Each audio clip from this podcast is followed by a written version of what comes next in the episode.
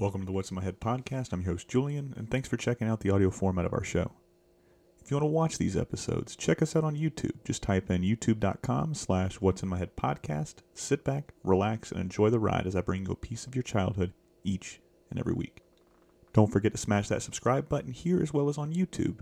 Make sure to check us out on all social media platforms. That's where I'll ask you, the fans, to drop a question or two for our upcoming guests. You can find us on social media by searching at In My Head Pod. If you're digging the content, leave us a rating and review, as that helps us and other fans of pop culture find us. Enjoy the show. Welcome to the What's in My Head podcast. Today, I am joined by Mike and Jono again. Before we get all of the pleasantries out of the way, gentlemen, I just want you to know, Mike, you've been surpassed as far as videos go. What? No. Yeah, and- Let, and- let me guess. It's Big Jim. No, it's not. Oh, It's a, it's an it's an Ed Boy alumni, but it's not uh, Big Jim. As it sits right now, Matt Hill, the voice of Ed, is sitting at 941 views. Now that might not seem like a shit ton of Oh. views for a guy that's got almost 300 subscribers for the YouTube channel, specifically for just the YouTube channel. That's big, man. We're really close to to, to like fucking 59 away from a thousand. So you're sitting at 919, Mike. Um, but the crazy thing is, is Matt was literally sitting at like 750 a week ago. I don't know what fucking happened. I don't know who found it. I mean, I've jumped up a tremendous and subscriber. I mean, I've went almost up to 100 subscribers in, in a little less than three weeks, which I'm fucking floored about. I'm, I'm so excited about. Um, but nonetheless, man, this entire month has been nothing but pushing the Ed boys. And I've got the two long mainstay writers here with me, Mike and Jono. Mike and Jono, how the hell are you guys? Good, man. I'm glad to be back. yeah. Nice to see you again. Yes, man. It's always a good time when I can sit here and talk Ed Boys. So usually I don't open up with conspiracy theories, but there was a couple questions that I've asked you guys specifically on each one of your episodes, and some of you guys had never heard of the uh, the one that I asked. I think I asked Jono specifically was the special ed episode, and if it wasn't you, I know I asked Big Jim, and that one was completely out of the window.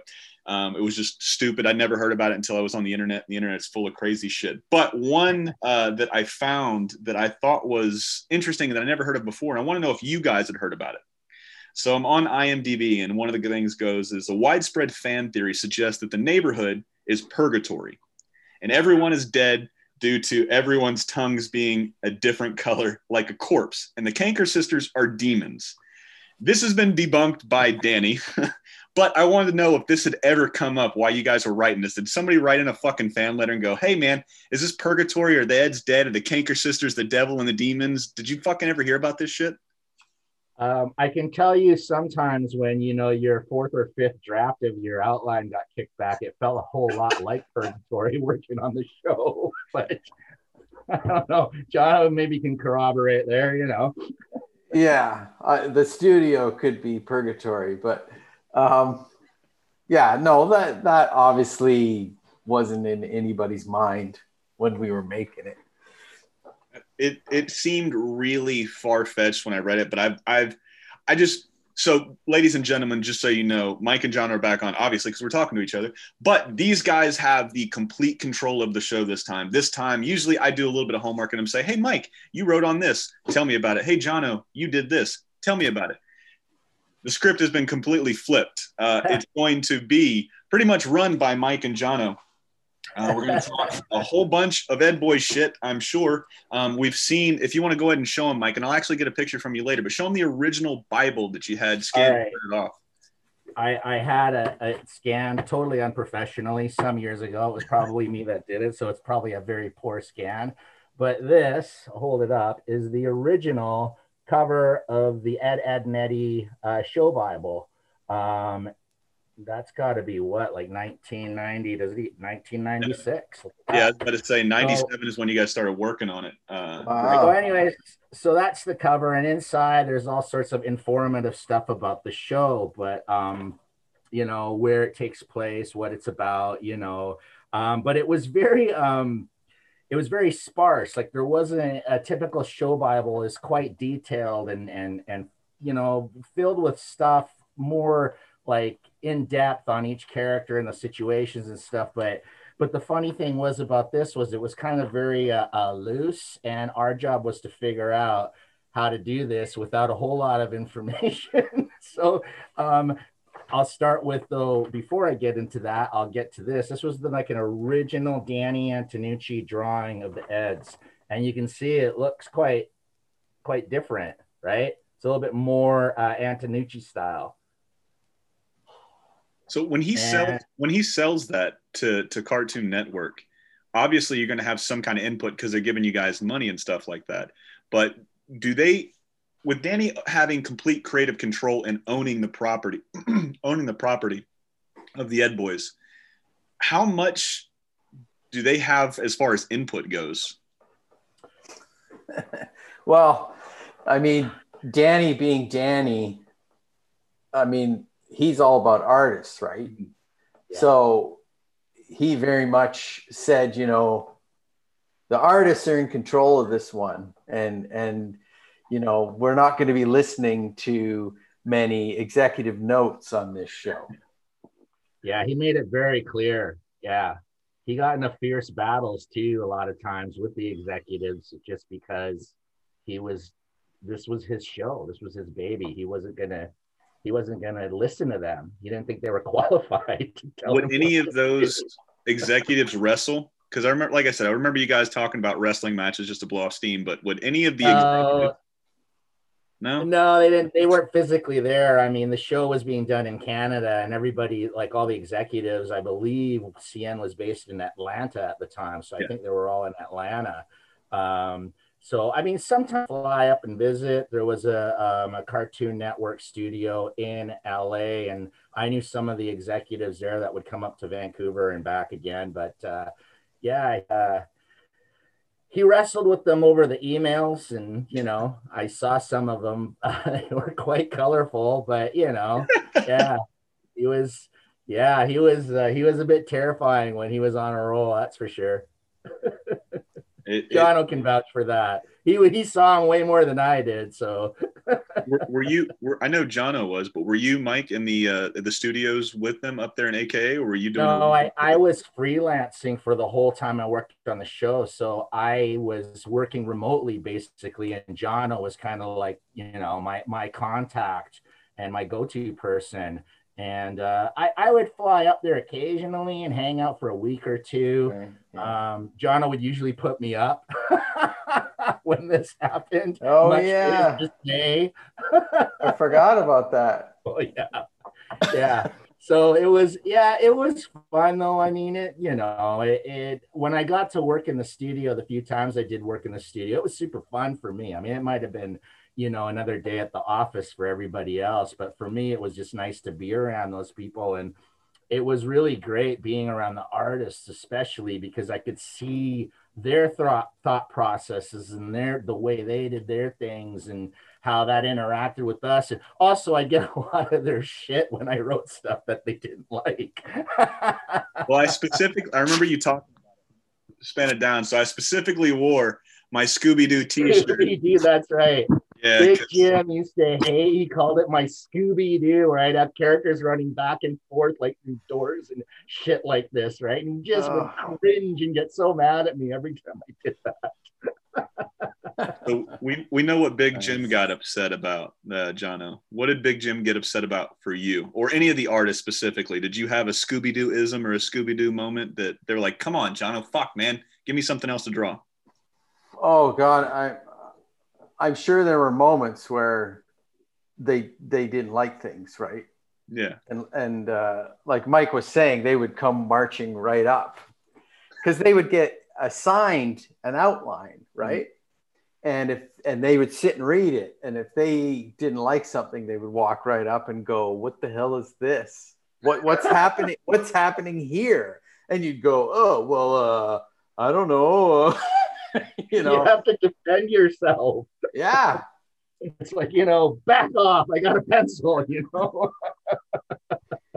but they were always right because they were drawing it, right? And their experience was in panel to panel, right? Page to page, panel to panel, right? Visual, yeah. Because that's their life. And, and if they hit a spot where there was a glitch or something didn't connect, then they would know immediately and they would go, hey, wait a minute, this doesn't match up here. when, Right. when something like that would happen what was what would be like i guess the course correction? Would you guys just sit there and try to work? I don't want to say work it out like you guys were fighting but what i mean by working out was like okay well this is what they're doing. Would you just explain it to them or would you have to go back? And we all know that the scripts were very very small. It was very danny wanted he didn't want words getting in the way essentially of the art and it's very very artist driven show but when something like that would happen, it, was it just like, fuck, man, just do whatever you want? Or would you guys work a story out just to flush that idea completely out so they might understand a little bit more? Well, typically you defer to the artist because the artist is the one who has to draw it. So if Mm. they explain it to you, you know, like I love when they say, "Well, how do I draw that?" You know, like I, don't fucking know. I'm not an artist, but um, you know, but but you know, they make you think twice. Like they make you as a writer really think, did I write this thing in such a way that it's visual, like Yeah. it can be visualized? And that was actually an incredibly helpful tool. I don't know for you, Jono, but for me, it was like it was so nice to get their perspective and be criticized by them because it taught me how to write more visual and more you know be better at screenwriting you know it, to, to really see in my head what was happening and write it in such a way that it could be drawn. So that part was really cool. Um, but yeah you defer to the artist but if you know i don't know if i was really stuck on a particular gag or something i really really wanted it i would fight for it. But again like i'm not drawing it so i lose. Right and and it it wasn't something that you could walk away from. If there was a problem Yeah. they weren't going to leave and come back later. It was like Yeah. now. Yeah figure this out now. And, and the other thing is is that everybody involved in the production was on the same team and pulling in the same direction and everybody knew how difficult it was because everybody was having difficulty in each of the things they were trying to do. So everybody helped everybody else like all the time. Yeah it was very um uh collaborative in that way which was cool because i mean there were so many talented people there you know? So it's Yeah. not around that kind of those all those brains all those creative minds and just get their like input all the time. It was cool You know what? What the crazy thing is, every person that I've talked to, from you to Jono, to Big Dim, Big Dim, Jesus Christ, Big Dim, uh, fucking, I, I had a I had a flub up on uh, on what's it called on Big Jim's episode where I was like, yeah, man, I'm a huge fan of the show. It's one of my favorite shows on Nickelodeon because I was looking down at my phone for a second and something popped up because I had posted something earlier and I see a Nickelodeon thing. And he's like, what kind of fucking super fan are you? He's like, you're supposed to be a big fan. And this shit wasn't on Nickelodeon. It was on Cartoon Network. I'm like, I didn't say. I was like, fuck, I did say that. So Big Jim, I'm sorry for fucking up your name.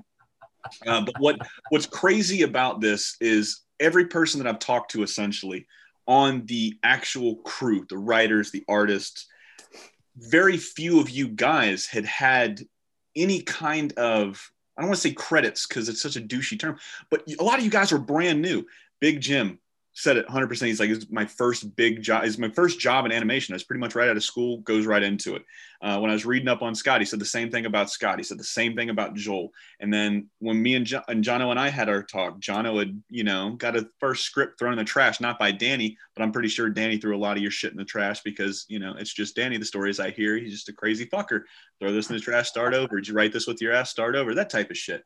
But it's crazy to think that how long this show lasted and how many people this was like their first introduction to animation and cartooning. And for it to last as long as it did that it, it just it just baffles me that like i said so many of you guys this was your first job in animation or your first big gig in animation. Um, when you guys were sitting there around the table or you know mike you, you said you'd come up a few times did you guys just look at each other and be like what the fuck man? Like you've been here for you know a you've been doing this for a year. You've been here since breakfast and we've got this show off the ground. I got to imagine how fucking daunting that is. I can only imagine for me. I'm like, oh man, uh, first time in the kitchen. I don't know what the fuck I'm doing. I don't know where the pans are. I don't know how to turn the stove on. I don't know how to do this, that, and the other. And what I do is very, very small compared to what you guys do. You guys get seen by millions of people, right? So the criticism is super compared to what I get seen to on a day to day basis. I mean, did you guys ever sit around and think like, "Fuck, I'm gonna go ask that guy," but he's pretty much been doing this as long as I have. I don't know what the fuck I'm gonna do. I mean, did you guys ever have moments like that? I, I think there there must have been some kind of a vetting process because even though we're new, okay, except with me, I I I I, I can't lie, I was not totally lucky, but um, but I think Danny must have seen some of the work of the other guys, and Jono, I must have known you through Dennis or something, not sure, but I I think we we had something most of us, probably not me, but everybody else had something that he recognized, said, okay, I can mold this person to do what I want them to do, as opposed to, to them already being, I don't know, trained or taught another do things. They were kind of fresh and new, so he could mold them a bit better. Mm-hmm. Maybe that was the mentality behind that. It certainly worked to an extent because I feel like a lot of us got really, really good at what we do. And that was kind of like our, our boot camp, right? That's an understatement. You guys are always so yeah. fucking humble, especially Jono over here. Always so humble. Just like, yeah, I did it. It was good. It was okay. well, it, it, was a boot camp. I mean, it, it's interesting. You, you're always making me think about it, like talking about it in this way. It's like I haven't thought about it for decades. really? I mean, I, I guess it's because I've got I'm an outsider looking in essentially. So I'm I'm sitting here. I was a consumer at first, and I'm still a consumer now because I still watch it. I mean, i have been trying to get my fucking kid into it for like the last six months, and he just looks at it. He's like, "All right, man. Well, I'm gonna go watch the same cartoon I've been watching for like the last year." And I'm like, "Don't you want to watch something new?" And he was like, "I mean, yeah, but I did." So, like I said, it's just from an outsider looking in it. It's very fascinating to see and hear what you guys went through. Um, but going back to what you were showing everybody, man, uh, if you want to hold or go back through the Bible because you were getting ready to read off Ed before I had to ask you that question. We kind of side tail and no worries, yeah, just shot it back down, man. But um, give everybody a little little inside information. So that was the first Bible you guys had. You said it was very very sparse. Obviously, that was yeah. It, it, it, was it was basically just kind of some loose thoughts Danny had about each character, but I mean you know, now that I'm looking at it again, um, I'm I'm I I get it. Like mm-hmm. I as a person who does this, and John will probably too, you could look at this now and go, okay, I know exactly what what he's going for because we've done this enough times to look at something like that and get our heads into this character. But at the time, we didn't really know, so it was very vague and confusing, right? Like like I have this character description of Ed and it just says things like attention deficiency syndrome. That's like one sentence. The next sentence, he has trouble, dot, dot, dot. The next sentence, he can't, um, and that's it. okay, he draws all day in class. Like those are literally what we were working with. And there's like yeah. 12 of these things. And you're just like, okay, what? You know, all right, I, I think I can get this. Yeah, like if you think back to the early days, Mike, like especially, you know, seasons one and season two, there was yeah. a lot of times where you would write something and then yeah. Danny would say, Double D wouldn't do that. And yeah. you would and you would say, he would he wouldn't? and he would right, be like, yeah. no, he would never do that. And you're like, and you'd scurry away and go, okay, you know. like yeah. you're trying to figure out the characters and I think you're trying to read someone's brain, like you're trying to literally read someone's mind with very little information, and he's making you figure out what he would do in your situation. And it was it was tough, man. Like I I have this I I, I showed uh, John earlier, but this was one of like I will never forget this outline. This is the worst outline I ever worked on. It's called Boys Will Be Eds. And I don't know if you can see that. It says D minus on it. This is probably my third or fourth draft. And there's like stuff, it's like it's like shredded. It says lacks humor, too flat. Where's the crush? Dio, stinky, poop Dio, like Dio's dialogue, right? You know, why is it that they do what they do? Has no soul or depth. relates in no way to little boy feeling. Like I'm like, I'm a boy. I should know this. Like you said that was so, your yeah. third or fourth draft on that one? Uh, who knows? It doesn't even say what version of the drafts. What story is that? It's the one where the all the guys have a crush on Nazz. Oh, Remember? right. I did seven drafts of that, and it got Oh. pulled. It got pulled. It didn't even. I didn't even get a credit on it. I did What? seven outlines of that, and it got pulled. What do you, what do you mean? What do you mean? What do you mean it got pulled and you didn't get credit for it? I did seven versions of this story, and he hated all seven, so he took the story away and gave it to somebody else. Jesus Christ! And that's a I mean- lot of work. With excuse me, when you guys would write out a script, because what what were episodes back then? Like 15 minutes? Yeah, they're they're technically eleven minutes. Yeah, with eleven, the- give or take a few with seconds. commercials. Yeah. Okay. Um, how long? Ah, man, how do I put that? I don't want to say how long would it take you to write an episode or the screen the screenplay for an episode because I feel like you would hit a flow flow state and it would be a little bit different. But I guess, and and how long would it take you to really write that first draft? I mean, would it be a quick flush out and then you go from there? Oh man, I, I I would That's a say a one. week, maybe. a week is about good because it i mean like you said sometimes you just it just, blah, blah, blah, just comes out of you and it's really just organic and natural and sometimes it's a real bitch and you struggle with it so but on the average yeah about a week a week is right a week Are is you right.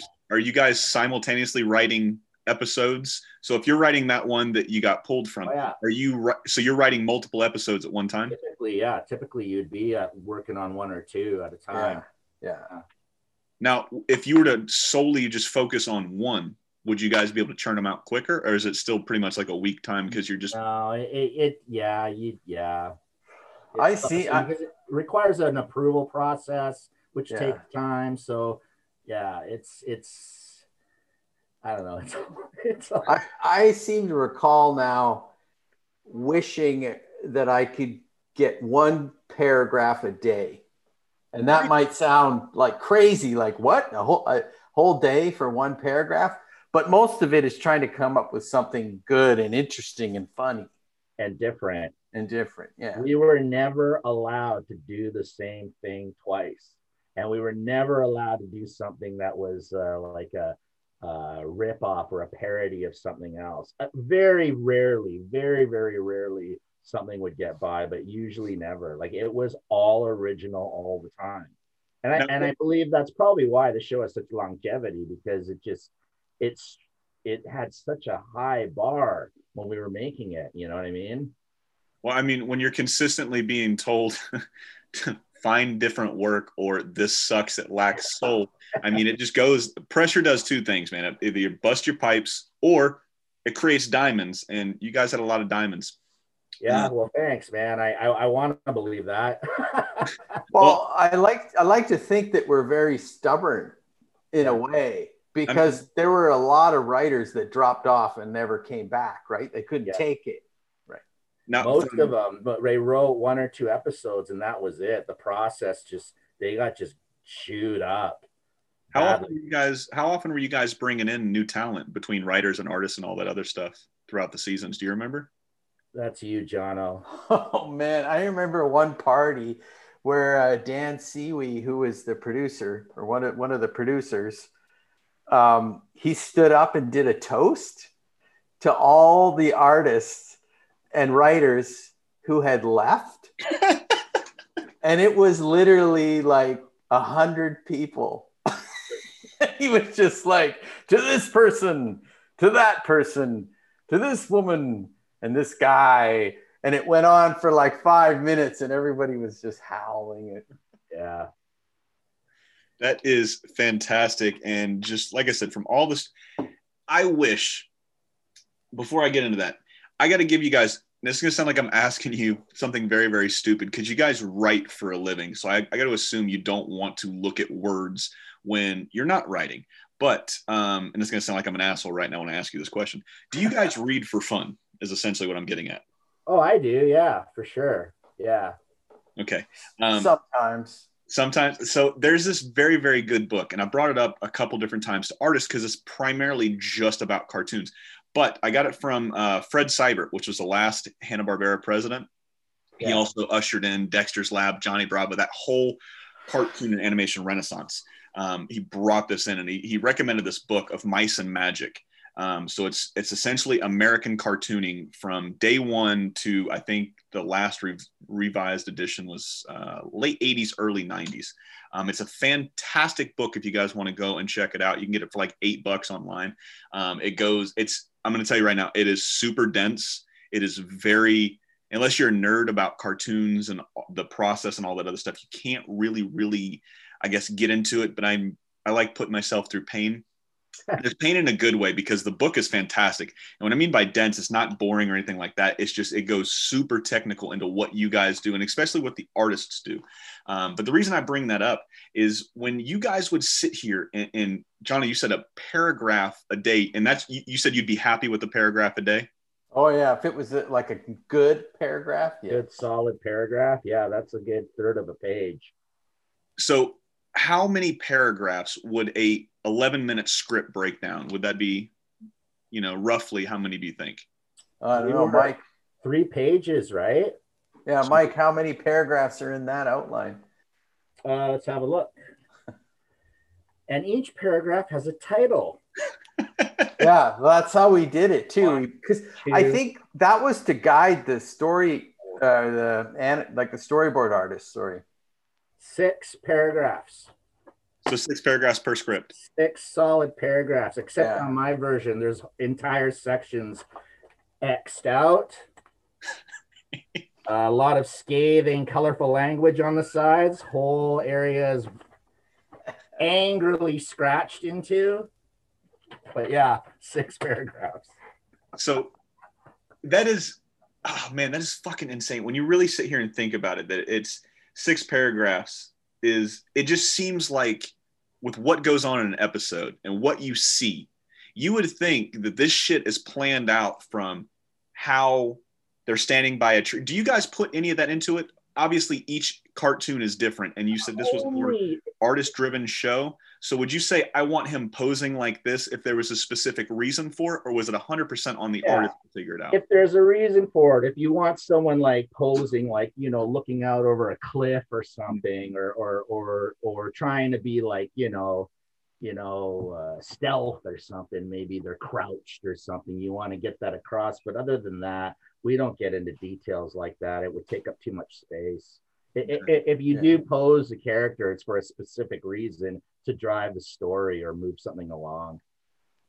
Yeah, uh, yeah, that's totally up to the board. At least on the eds, that we never did that because we were just writing outlines. We were never allowed to get that detailed, anyways. You know, yeah. they, it, again, it was such an artist's show that we, you know, we were you know we we basically built the frame for it and then they would have to fill it in with stuff so when you guys were writing out, or when you guys got the Bible, God damn it, man, I can't clear my throat for some reason.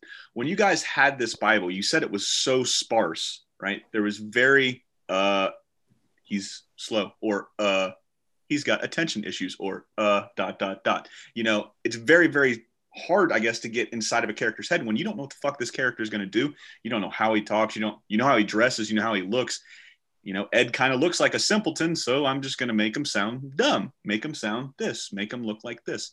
Um, when you guys are writing all of these specific characters, man, who was the hardest as far as first out of the gate, man? If you had to pick a character, who was the hardest to really get inside of because of how small the Bible was? I don't know. I think they were all hard. Really? Yeah. Yeah. I mean, they all had their complexities, and I and and it's funny because once we did find all their voices, I, have mentioned this already to you, Julian. The hardest one for me was Nazz because Nazz yeah. really, we never really nailed her. Like when I think about it, everyone else had like a great personality, but she was kind of meh. And that's why I go to that Boys Will Be Ed's episode. Like I wrote that outline seven times and like, nope, can't can't crack it. I think that it was because of her role because she was supposed to be that girl, you know, when you were 13 or 14 or whatever, that made the boys nervous, right? Yeah. It, it was like the Marilyn Monroe effect or something, right? Where where boys could couldn't think in her presence. And if you I feel like if you got to know her, that would go away. So you had to preserve that. Yeah, you had But to give it- her mystique. Yeah. So it got really difficult to add layers to her, but not add any layers. Yeah, and she went, and she didn't come off very deep. She was very, you know, like when you're just a, you know, a physical thing, it's hard to, you know, get into it. It's hard. If there's no depth, there's no character, there's no nothing. It's hard to work with. You know. Yeah. It's too bad. I, I wish we spent more time with her. We could have probably come up with some cool stuff, but. Well, I mean, out The Ed Boys did hit HBO Max. So way. It is. there's obviously some kind of interest in these characters, not just for me and thousands and thousands and thousands of people like me, like this show, man. So I got to imagine. Um, I mean, have they have they approached you guys yet? Is essentially what I'm getting at. Can we? Uh, no. God damn it, Jono. Uh, I need you to get out there on the front lines, Jono, and and start partitioning. Say we want the Eds back because obviously they're not listening to me. So I I get it. There's a lot of fans and there's a lot of interest and stuff like that. But I mean, unless those fans start like you know, basically you know hard charging Warner Brothers and say we want this show back, you know, we'll see that that's well beyond our capabilities and our powers. Right? That's the powers that be. So we'll see. Maybe. Hey, I'm not. I'm not ever going to discount it happening. I would love to do it again. It would be fun, right? It would be fun to work with Jono again and fun to work with these characters it would be interesting to see how Danny is these days. do you think he do you think he's mellowed out or do you think he's still No. ramped up? No. Not really. Probably. yeah, probably not. No.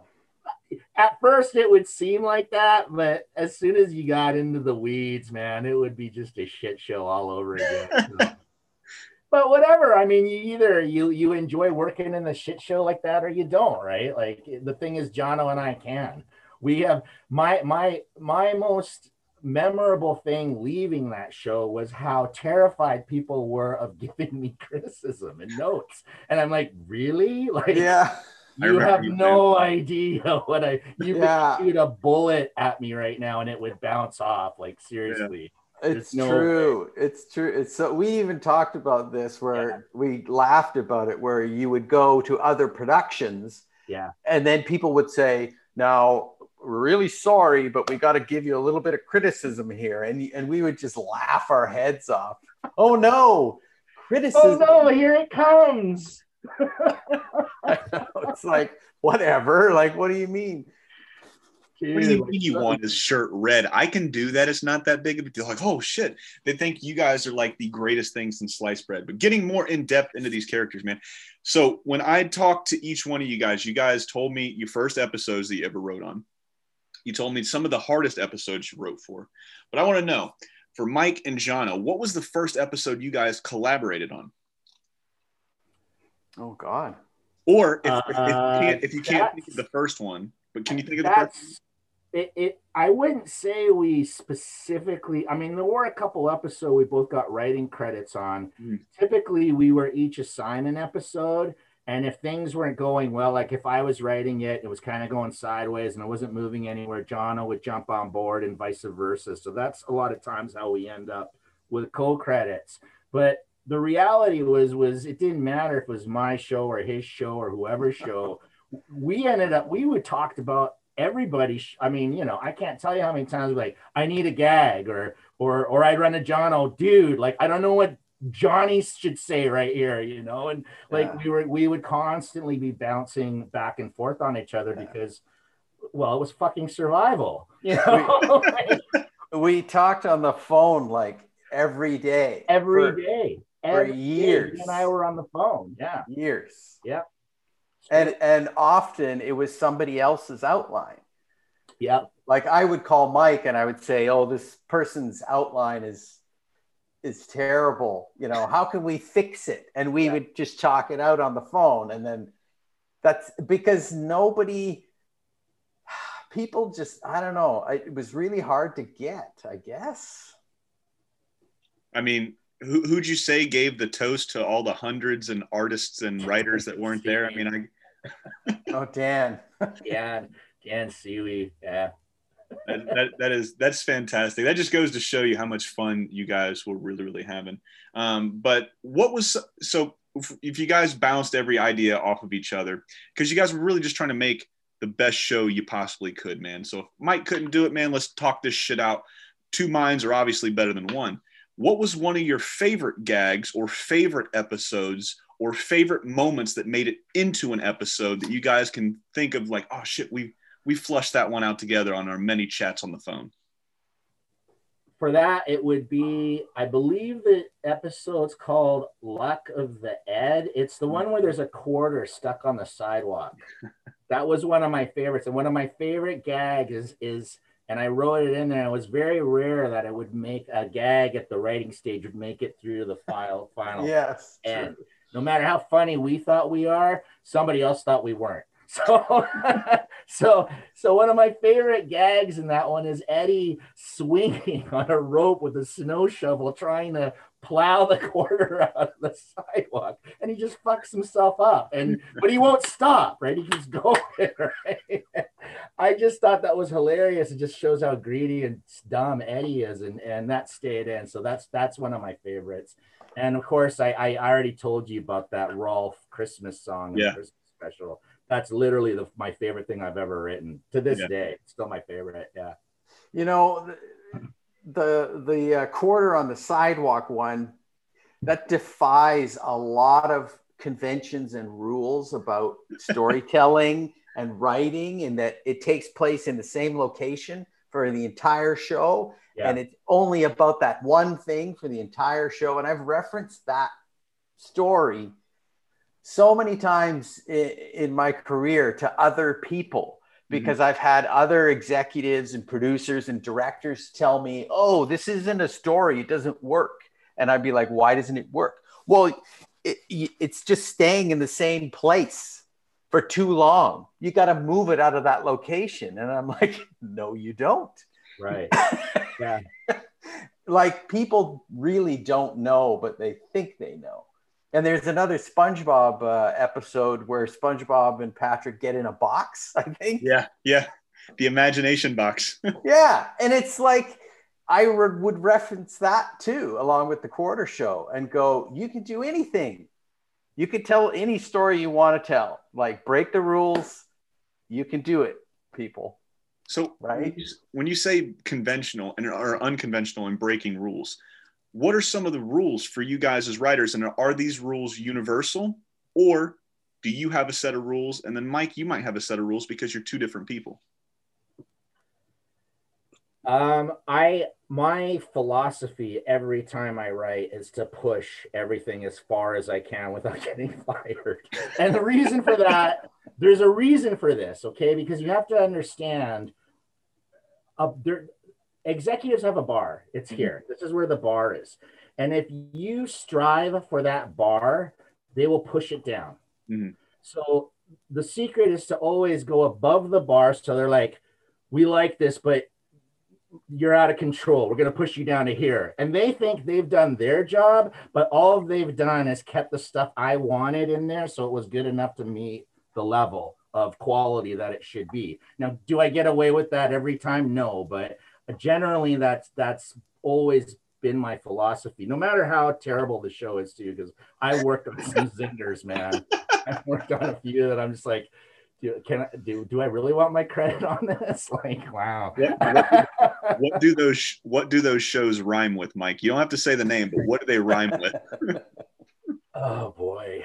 Um I'm just kidding. I don't want to get you fired from anything, Mike. So you don't have to even if they rhyme, don't don't say it. I, I won't give any names away or something like that, but I did one time work on a show that uh, was based on like a trading card game. And there's so many out there. So good luck figuring out which one it was. But, and all the, all the references on the characters that I was supposed to use was uh was like they gave me the actual card like they didn't send me a card in the mail they like took, made a photocopy of the card put it on a document, sent it to me, and it was really poorly translated from Italian.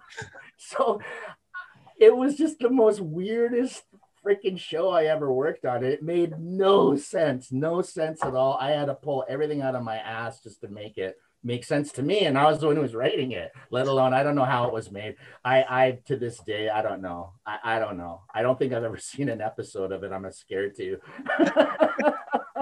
Yeah, of course, when Mike started on that show, he called me up and he's like, check this out. Because we always do that too. If Yeah. we get something really terrible, we always call the other person up and go, hey, look at this. Aren't you glad you're not working on this? And then, you know, John will send me back something even worse. I'm like, oh no, you know? Shit, sorry, man. So what, what about you, Jono? What's your philosophy in writing? Are you setting the bar as high as you can so they can break you down by half so you can still meet the quality? Or are you got a completely different outlook on, on writing? Well, when, when I mentioned storytelling or storytelling rules or conventions or whatever, I just meant that a lot of, uh, you know, other people in the industry rely on stuff they hear in seminars and read in books. And when you approach storytelling as like an art form, there are no rules, right? There's no convention. There's throw it all out, right? I mean, yeah, most stories will adhere to a Three acts and shit like that. yeah, You know, but like, there's, there's certain general rules of writing, you know, Right. but if your story's good enough and those rules don't apply, who gives a shit? Do it, right? and and you can break those things every now and then for certain stories and and you should have that in your toolbox right Yeah. you don't need some you know executive coming in and going hey you're breaking a rule here you know there's only two acts in this story and it's like so what it works Yeah. Is it But- interesting? Is it funny? Did it entertain you? Did Yeah. you laugh where you were supposed to laugh? Okay. Who gives a shit? Let's Yeah. do it. We make cartoons. Like, come on, let's have some fun, you know? to sit here and think that everything has to be the same. I mean, you can go and pull two cartoon. Well, with the exception of like 2000, what was it seven to like 2012? I would say you can go and pick any two cartoons and they would look completely different. But if you go and pick any two cartoons from now until 2007 or you know before 2007, you were getting the same fucking cartoon essentially with everything. Everything had the same shape. Everything had the same colors. Everything was the same panel it looked like they just took a stencil for a lot of the stuff from like like I said, 2007. I want to say at least 2012. Everything was very cookie cutter. Um, so I could see what you were saying. You, you could tell that what you said is a lot of these guys are going to seminars and shit. I'm like, oh, I know how I'm doing it because I heard somebody else tell me. I haven't physically Uh, been in the dude, you trenches know- doing it. You know. You know, you're dealing with one that just came from the seminar because you'll start hearing a corporate buzzword that you never Yeah. heard before. Like you hear things like, where's the girl entry point? the girl entry point? What the what? What is that? Like I don't even understand. Or or like what's another one I used to love? Like I don't know, or or the button, you know, we need a button here. We need a button. It's like, A button, oh, what? Like, like like a physical button, or what are you talking about? Button? no, they just want something like on the end of something. So it's like a, you know, something happens and there's like a something right after that. Ha ha, uh, you know, that's the button, right? And it's like, or we just go to the next scene. Like, who gives a shit, right? Like, why does it have to be there? You know? I used to always get angry at um, at stakes, at people that would say, "Oh, the stakes aren't high enough." yes, that's another one. The and and then. I would always say something like, "Do you remember that Pee Wee Herman movie?" And they'd be like, "Yeah," and be like, "Did you like that movie?" "Oh yeah, it was really funny and it entertained you and it was a good movie." And they're like, "Yeah, of course, Pee Wee Herman." I'm like, "It's about a guy who gets his bike stolen." yeah, Are, are those stakes high enough for you? And Yeah. do you understand that the the stakes were important to Pee Wee? The bike was important to Pee Wee. You know, like you don't need aliens to come in and attack the town. That's not high stakes. You see what I'm saying? It's high Yeah. stakes to your character. And they didn't understand that. I I was working on this show where the only thing they understood was aliens or uh, angry Bigfoots come in, like high stakes, you know? I mean, I guess it, it, it really drives. I mean, I could see just playing devil's advocate for just a little bit. I could kind of see what they're trying to do, but when when I see something like that, because you see it a lot with what I do, cooking and stuff. Everybody wants to add a little something. Everybody wants to feel like, oh, you know what? Whenever they're watching that cartoon, you, you see how they ran past that tree. I told Jono they should run backwards, and they ran backwards. So that I see, I see that that that mindset. Like I'm gonna get, I'm gonna tell this fucking writer, I'm gonna tell this goddamn artist, I know funny or I know the eds. When in all actuality, you guys got a fucking manual that was 17 pages long for 42 different characters, and nobody knew any of these fucking characters when you started writing them, right? So it's, it's insane to sit there and think that, that these guys are still doing this. But nonetheless, man, we could go and talk about how shitty some of these people are because I've met some of these people. We're just, we're just whinging now. What's that? We're just complaining now. We've devolved into We're devolving into complaints. Well, what? I mean, you know what? You know, at the end of the day, for every shitty person I met, I've met many good people and learned a lot from a lot of very talented people and made good friends with people. Even the people who were giving me some of those shitty notes became good friends, you know? So, uh, you know, like, what are you going to do? It is what it is, right? This It's all about what you make it at the end of the day, man. You get handed lemons, what do you do? You make lemonade. Sure. And You can complain Yeah. about it. I mean, it, it, it just depends. But nonetheless, man, everybody likes to everybody likes to sit there and talk about the bad, the bad, the bad, man. But let's talk about the good, Mike.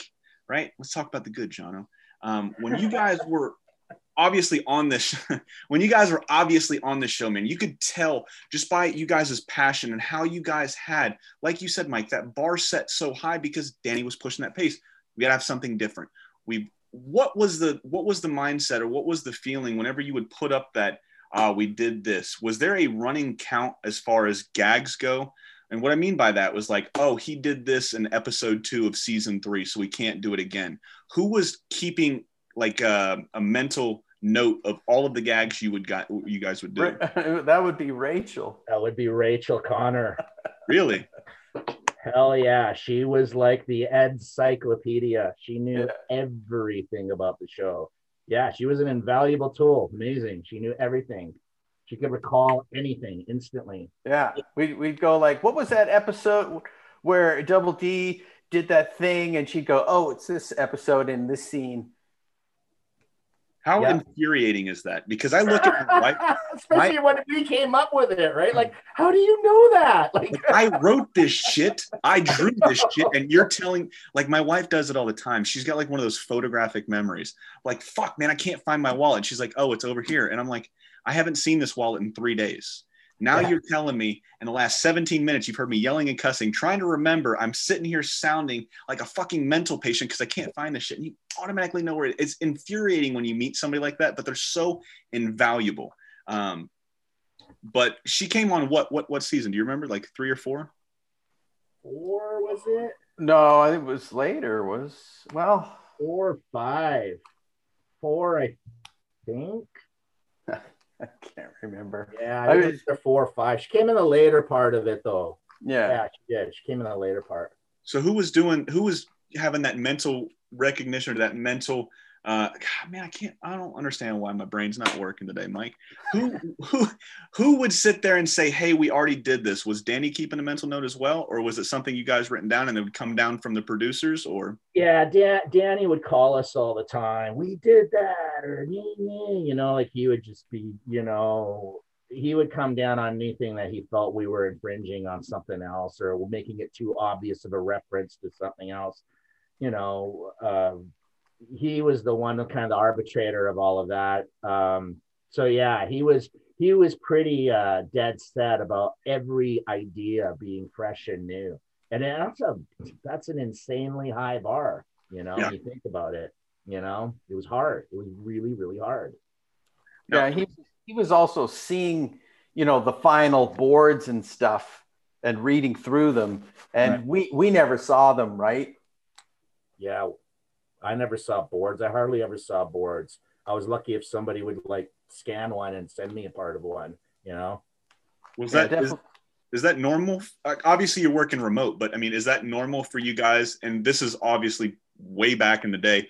and that's Oh God, that's dude, not me calling no you old. That's idea, not me calling you old, Mike. But it's just this is 20 years ago where we didn't have email. Everybody thought email back in the 90s was a joke. Like I'm not gonna fucking send this. I'm just gonna pick up a phone and I'm gonna call Mike and I'm gonna talk to Jono and all this other shit. We didn't have email and all that other stuff. But I mean, is that commonplace back then where you guys really wouldn't see board, or do you guys not see boards now too? Um, well, okay. There was a time where it was standard practice in a lot of these major animation studios where the writers were not at all allowed to even see or communicate with the artists. Why? That makes no sense. I know it doesn't make any sense either. I don't know why. I don't.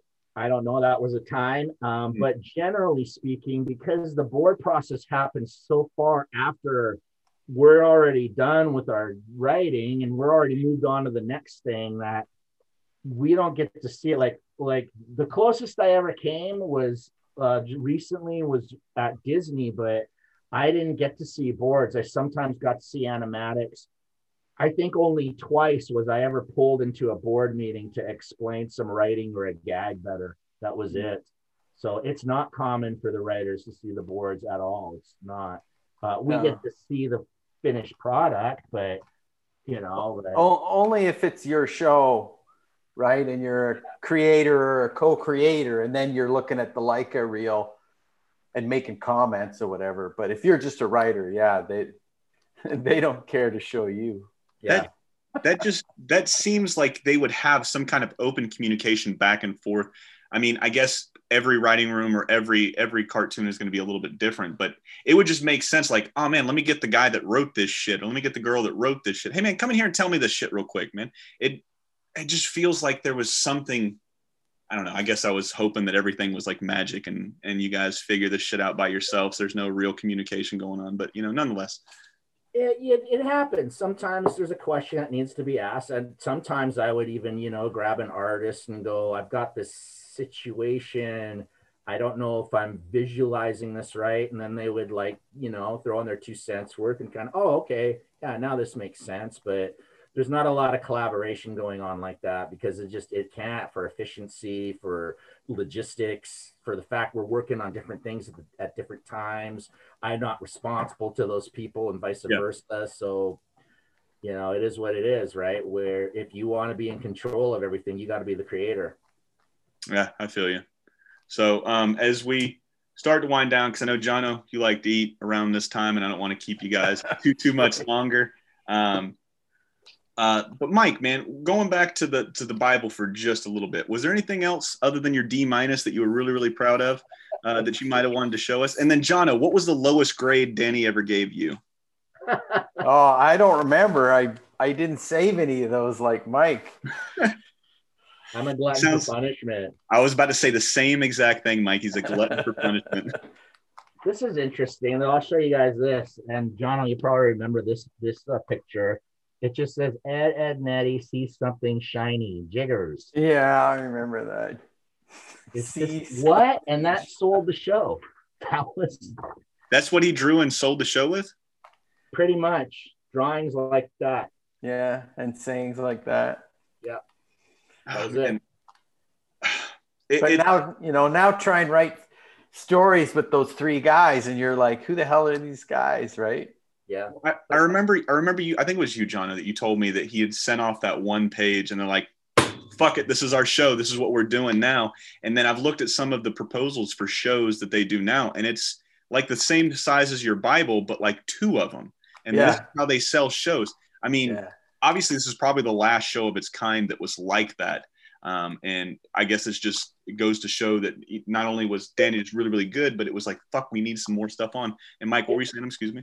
It, it, it has everything to do with the process behind the, the hiring or the making of that show. So you have these studios that have this money, they want to make a show. You have executives that make decisions on that.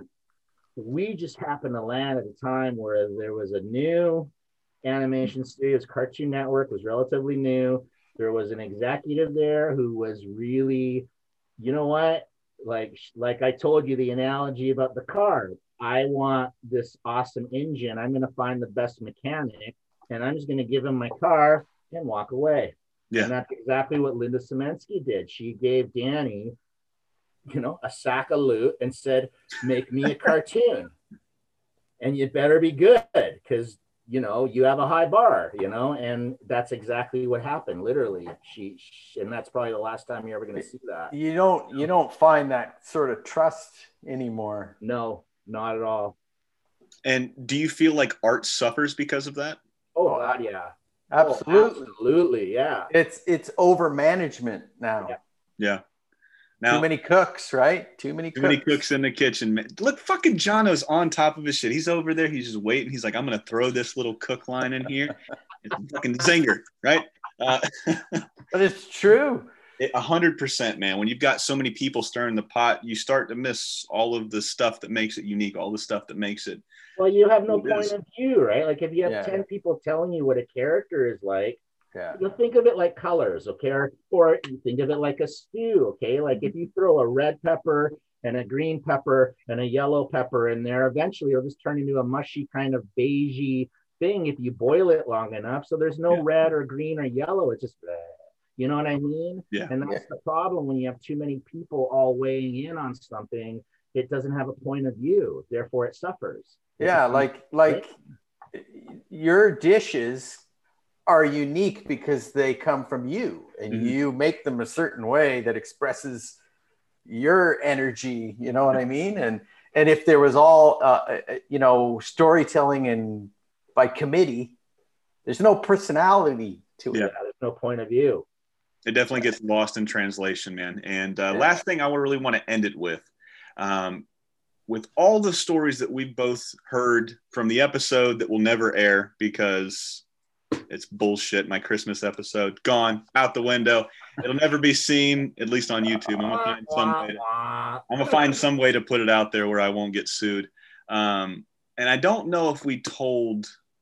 I don't know if you told. I know you told that story on yours, Mike, um, as far as your one of your favorite moments. But do you guys collectively together have one moment where you guys might have worked on something, whether it be on Ed Edd n Eddy? By you guys, I mean Mike and Jono. Do you guys have something that whenever you mention, if Jono, if I go say, hey, what do you think about Mike? Or if I say, Mike, what do you think about Jono? What's the first thought that comes to you guys' heads when you think about each other? And that sounds a lot more dirtier than the minute to be. But when it comes to when it comes to writing with the Ed Boys, man, and Jono's face says it all. when when it comes to writing the Ed Boys, what what's the first thought when you guys think about those times you spent flushing ideas out or working characters out, or like, fuck, man, why does Nazz suck so much, or why is Rolf so funny and Nazz is so bland?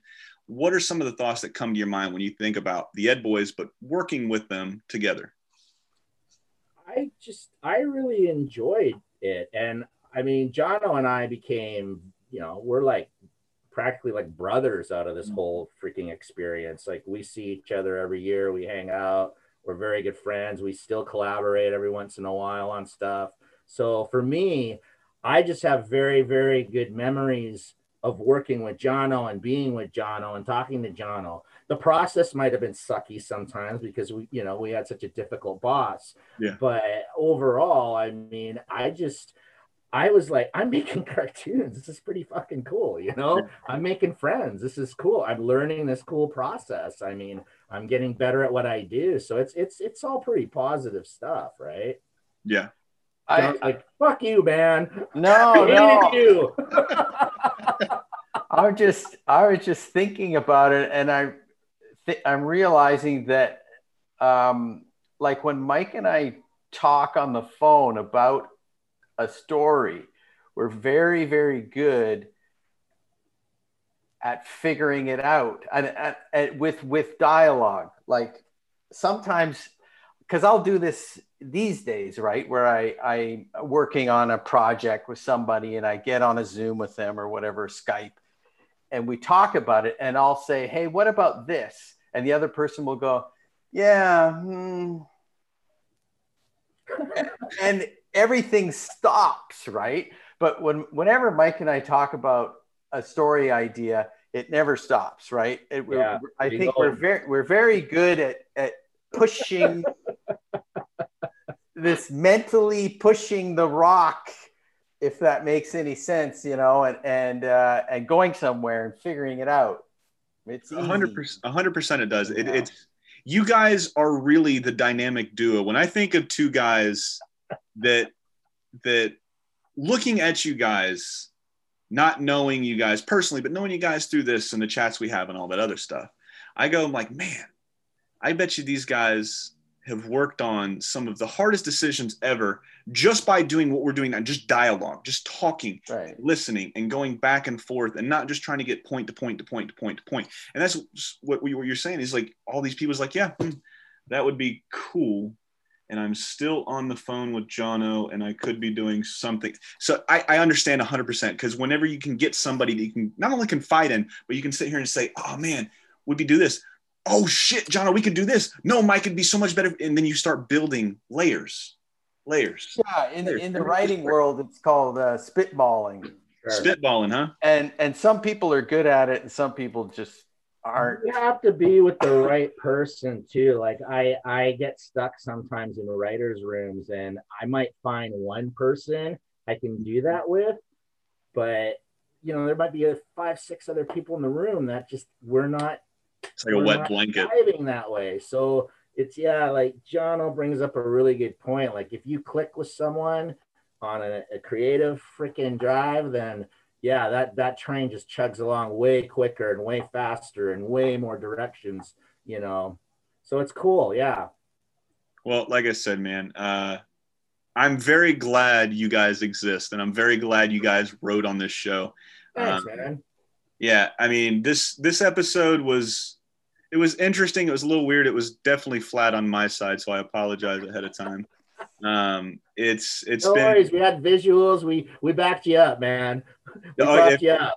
if it if it wouldn't have been for you guys, I for sure would have probably hung myself in the background Yeah. because it was it was flat. But nonetheless, man, I always have fun talking to you guys because you guys you sit here and say, "Oh man, it's easy to bounce stuff off a mic, or it's easy to bounce stuff off a John." When I talk to you guys, man, it, it, I get transported back in time. I get to feel like a little kid again. I'm talking to the people that made a fantastic cartoon. I, I, I make you guys feel uncomfortable at the end of these things, but I feel like, ah, fuck it, man. These guys are used to it. They can handle it. They went through Danny's boot camp. They can fucking handle any middle-aged person sitting here saying, "Oh, I loved this show and how great it was," and all this other bullshit. So it just comes with the territory, man. I always have fun talking to you guys, man. He's been Mike. He's been Jono. Meet your heroes because they're fucking fantastic. Uh, Mike, Jono, do you have anything else that you would like to tell these people? Mike. thanks. Like honest to god I, I i i am always so pleasantly surprised to be confronted and hit up by ed's fans and and and feel their genuine love and appreciation for the show. And um you know it, it it validates it just validates everything we do. You know you fans validate everything we do. And and you know, if it weren't for you, we wouldn't have our jobs and we wouldn't feel that love, right? So Yeah. it's all it It's all cyclical. works, man. Yeah, it's a circle of life. it's it's really cool like at this point in uh, you know our careers or in our lives or whatever to to hear this stuff it's it makes you feel good about what you're doing Yeah. That's that's Totally. good, man. I, I I'm gonna end it with this because I know you're fucking starving, Jono. Um, I'm gonna end it with this, man. Uh, I don't think that you guys, and by you guys, not just the guys that and the girls that wrote on Ed and drew Ed, the Ed boys, excuse me. You guys are starting to get uh, the fan base that's my age now, and with the internet and social media, especially, it's so easy to connect with some of you guys. Um, and I don't want what happened in the 40s and 30s and 20s with the, you know, the age of cartoons and the age of animation to really miss you guys, right? So this whole process, as far as the podcast goes, it really came out of Kobe dying last year. Um, you know, quick story. Uh, you know, I didn't get to say thank you for everything he did. He was thanked by millions of people on a consistent basis, right? I don't want the same thing to happen to him happen to you guys. You guys go your entire career. And a lot of people don't know the writers. A lot of people don't know the artists. More people know artists than writers. um, and more people know creators to artists and writers, right? So you guys are a very unsung hero, if you will, in your chosen field. Um, and I want to make sure you guys get as much of the adulations now why you are here and why you can enjoy this as possible. So that's why I always like to end these episodes with me giving you guys thanks. Um, and I mean, I really can't do any more than that, man. Thank you guys so much for this shit. It, uh, it was it was somewhat fun on my side as far as watching me and hearing me flounder here in this episode. Um, so, it, like I said, it, it's it's a learning curve at, uh, at the extent. Um, but like I said, man, John, I know you're hungry. Thank you for coming, Mike. Thank you for sticking it out. Um, and we're gonna do this again very very soon, and it's gonna be a lot better next time on my side. You guys were fantastic as always. Like I said, man, Mike, John, Julian, What's in My Head podcast. Thank you guys so much, and I'll talk to you guys soon. Thanks again for checking out the What's in My Head podcast. If you're digging what you're hearing, leave us a five star rating. That will help other fans of animation and pop culture find the show. Don't forget to smash that subscribe button, tell a friend, and I'll see you guys and gals next week. Good night.